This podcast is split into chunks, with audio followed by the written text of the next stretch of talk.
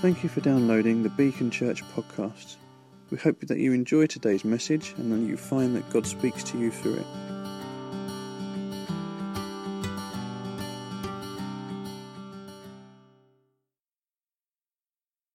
him Emmanuel, which means God with us. You've probably heard that spoken at most Christmas services over the years. The, Lord, the virgin will give birth, sorry, the, the virgin will be with child and will give birth to a son, and they will call him Emmanuel, which means God with us. Now, I'm sure Joseph's head was in a bit of a spin going into the dream, thinking, what's happened to Mary? His head was probably in a spin coming out of that dream, finding out it was a baby conceived by the Holy Spirit and it was to fulfill an old prophecy. Um, nevertheless, I'm sure he was encouraged. I hope he was encouraged that his, his fiancee was carrying this promised Messiah. I mean, what an amazing thing. I'm imagining next week we'll look at the Nativity and some of that story again. So, this week, actually, what I want to do is actually look at the other place in the Bible where this name Emmanuel is found. And that is, as I say, back in Isaiah chapter 7. And we're going to spend most of our time looking at this, partly because I think there's lots of interesting things we can learn about it, but also I think then it will give us a bit of a help towards, particularly this first verse, but other parts of this song before we then sing it towards the end. You'll see in this, in this first verse, you've got references to captive Israel and exile, and you may be wondering what are those things about. Well, hopefully, by looking at Isaiah 7, we will get an answer to those things. So let me give you the backstory to Isaiah chapter 7. Israel, God's people, by this stage have actually divided. So there's been effectively a civil war. You may or may not know that. So you, there was a united Israel, and then at some point, actually, there was a break. And 11 of those tribes continued under the name Israel in the north, and, then, and you had Judah, which was the other tribe in the south, with, with its capital, Jerusalem. So we're in this part of the history of Israel. And actually, the history of Israel, those 11 tribes in the north, was pretty bad. They regularly went away from God. And actually, at this stage in the story, it is so bad, they have actually even teamed up and cooperated with the Syrians in an attack on Judah. And it is quite incredible how far it has fallen from a united Israel to this. They're actually then on the attack against Judah. Now, in Judah, in Jerusalem, you've got King Ahaz. So he is the king at this point in the story. And he is seeing what is happening. And he has seen that much of his Judah, much of that territory, has already been overtaken. And now the enemies are approaching Jerusalem itself, this fortified city where he has retreated to. So that is the context which this prophecy then comes to Ahaz. Isaiah is the prophet, and he is the one who gives this prophecy about, behold, a virgin will give birth to a son, and he will be called Emmanuel. That is when you first see the name Emmanuel in Scripture and it's given to Ahaz in that context.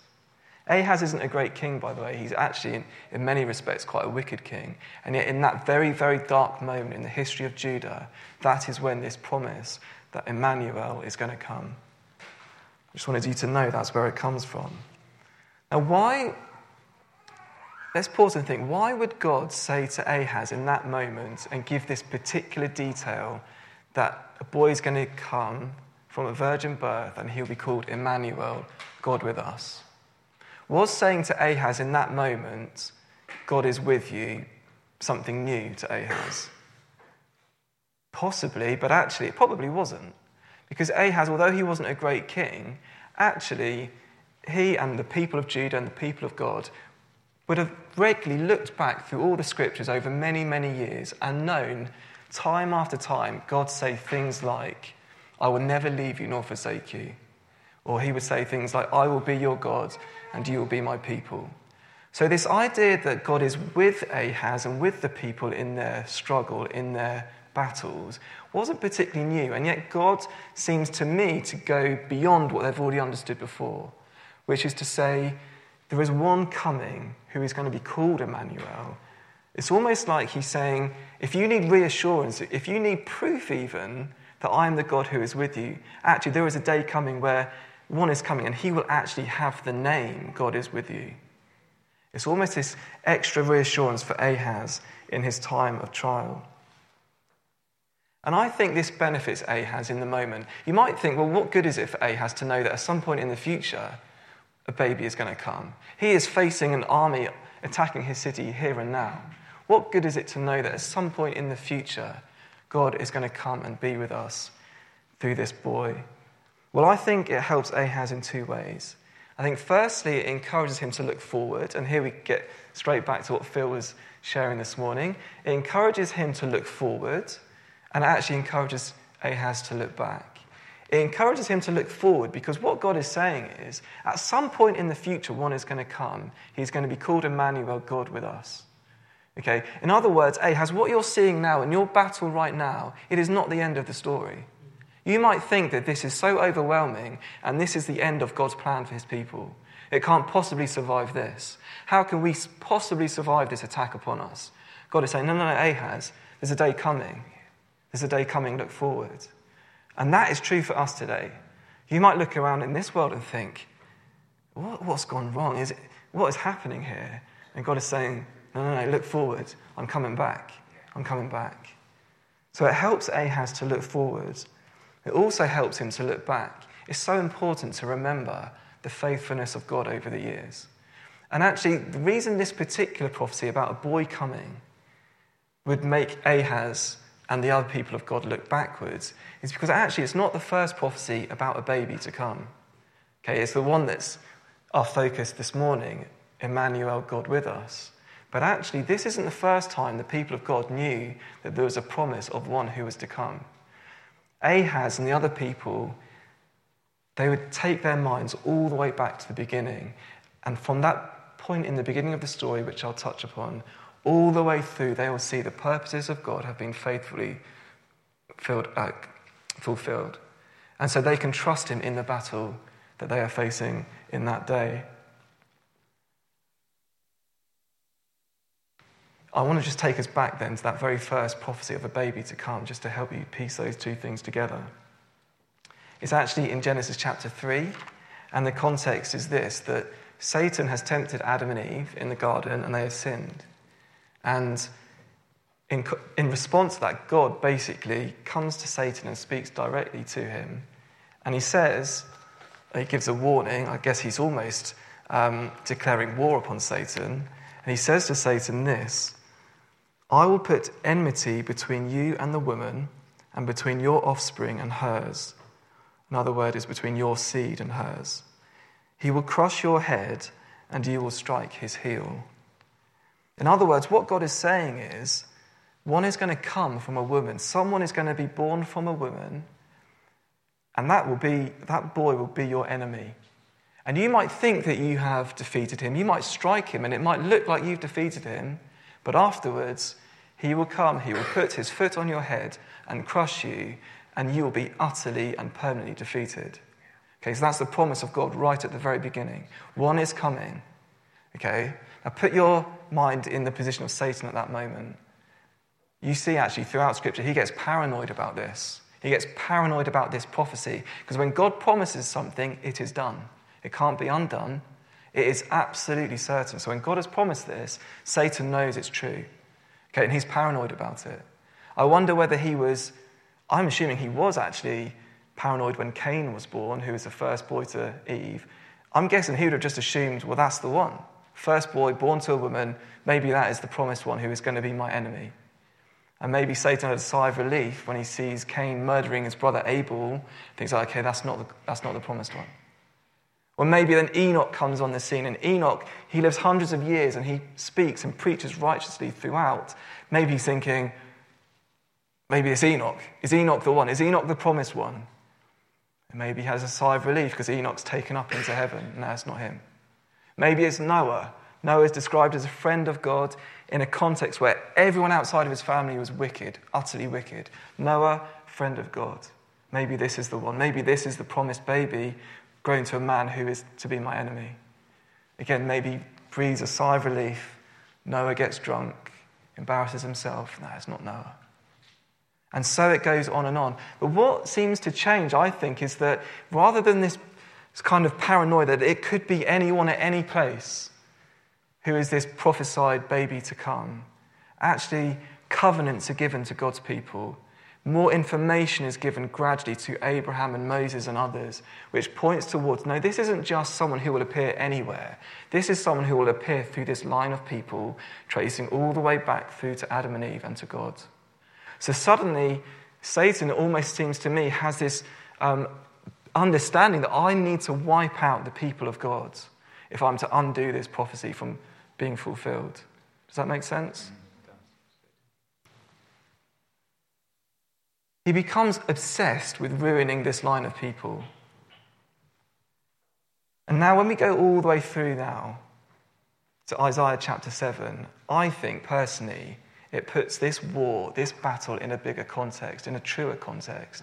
I don't think this is just a war of different nations against one another like you might see at any other point in history. For me, this seems like this is the enemy trying to get rid of the last remnant of the people of God. Can I get to Jerusalem? Can I ransack it? Can I kill and get rid of this prophecy that one is going to come who will ultimately crush me?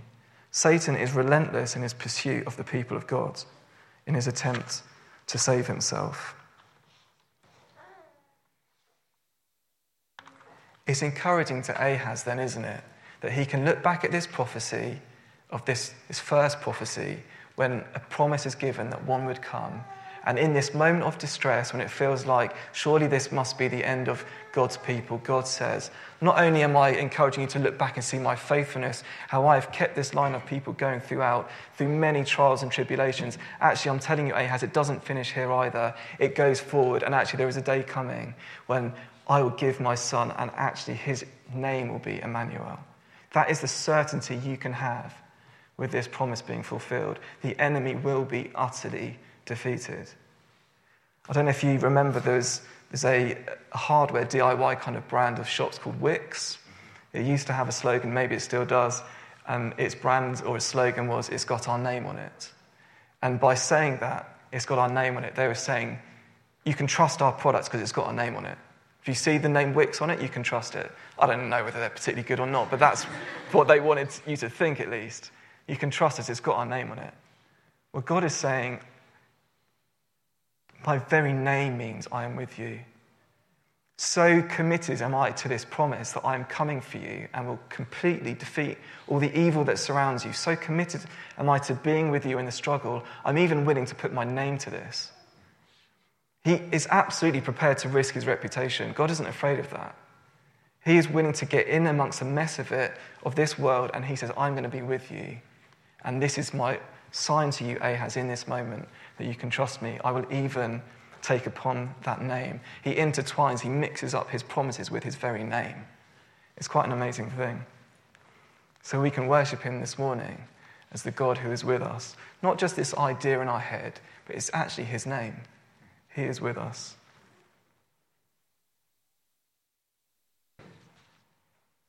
Ahaz is well, God delivers an amazing victory for Ahaz, and actually, he does it also with his son Hezekiah in a very similar situation a few years later.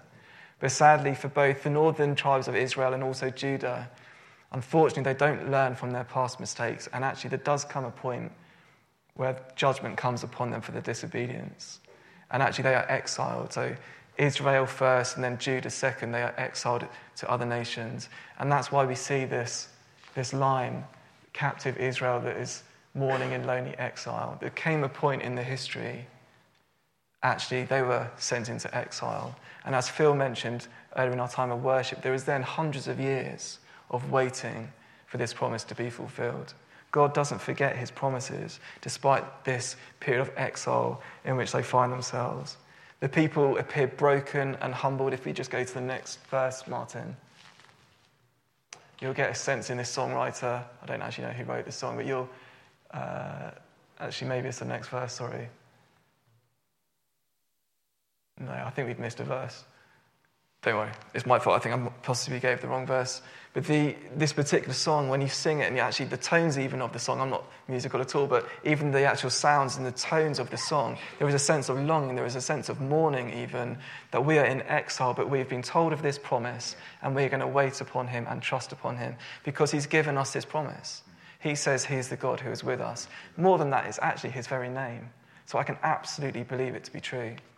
There is this feeling of longing and aching almost in the way this song is sung. And again, that might mean something to you this morning.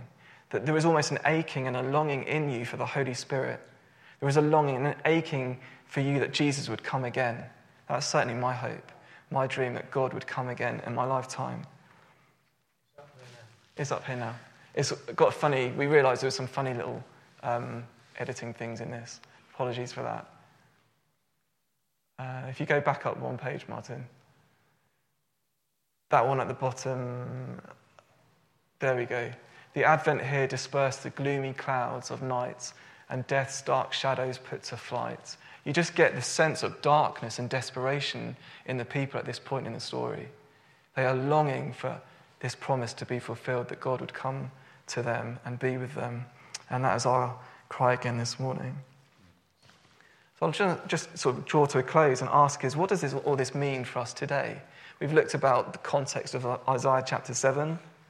What does it mean to us today? I guess other religions, they kind of tell you you need to try and get to God or gods. Whereas the message of Christianity is that God came to us. It's a wonderfully different message, it's one to praise Him for. He has come to us. It's interesting, in our moment of worship, just before Owen came up and prayed and wondered whether there were people who, I can't remember the exact words Owen used, but I guess in need or in distress of some kind. Well, I want you to know if you are in that place in your life today, God is with you. God is with you. You might be a very lonely person here this morning. God is with you in your loneliness. You might be someone who's sick. You might be someone who is grieving.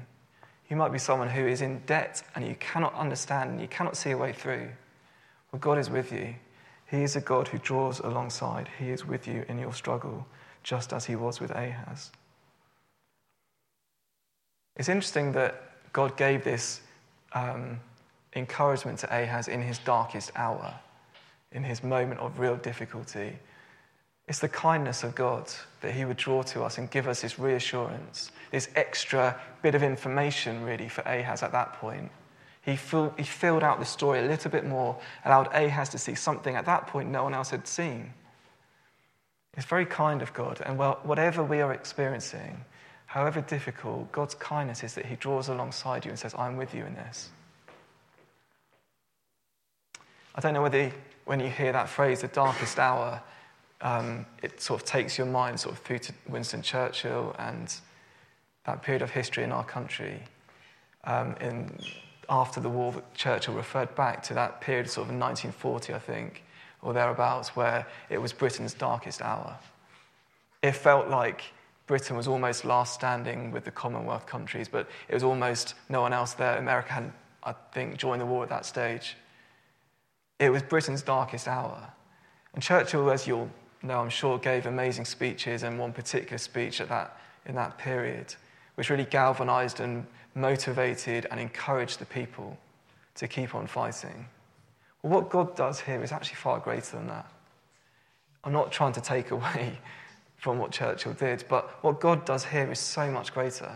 Because he's saying, whatever the battle, however many battles, whatever context you find yourself in, actually, I've already secured the victory for you, and I'm in with you in this battle. So we can know that to be absolutely true. He is the God who made the heavens, he just spoke it into being. We can completely trust him in whatever we are facing, that he is the God who is with us.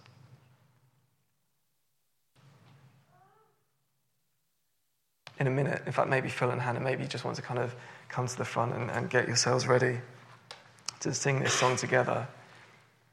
There is a real longing and aching in this song, as you'll see when we sing it. And I want to encourage you in your response to come to God, long for Him. I talked at the very beginning about gazing upon Jesus, God who is with us. Well, as we sing together, I encourage you just to pour out your worship, pour out your cry to Him to come the Holy Spirit to come and fill your hearts right now. Jesus to come again as he promised. Let us stand. Let's praise him for being the God who is with us.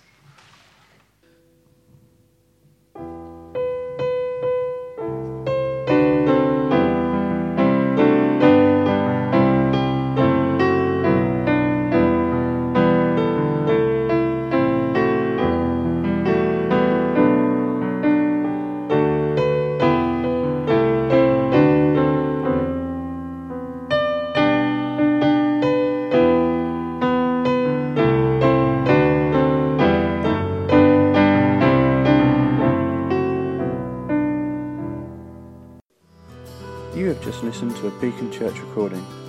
If you would like more information about us, our vision, the team, or upcoming events, please visit our website, which is beacon-church.org. You can email us at office at beacon-church.com or find us socially on Twitter, Facebook, and Instagram. You are welcome to share this recording as you wish, but please do not make any edits without express consent. Thank you.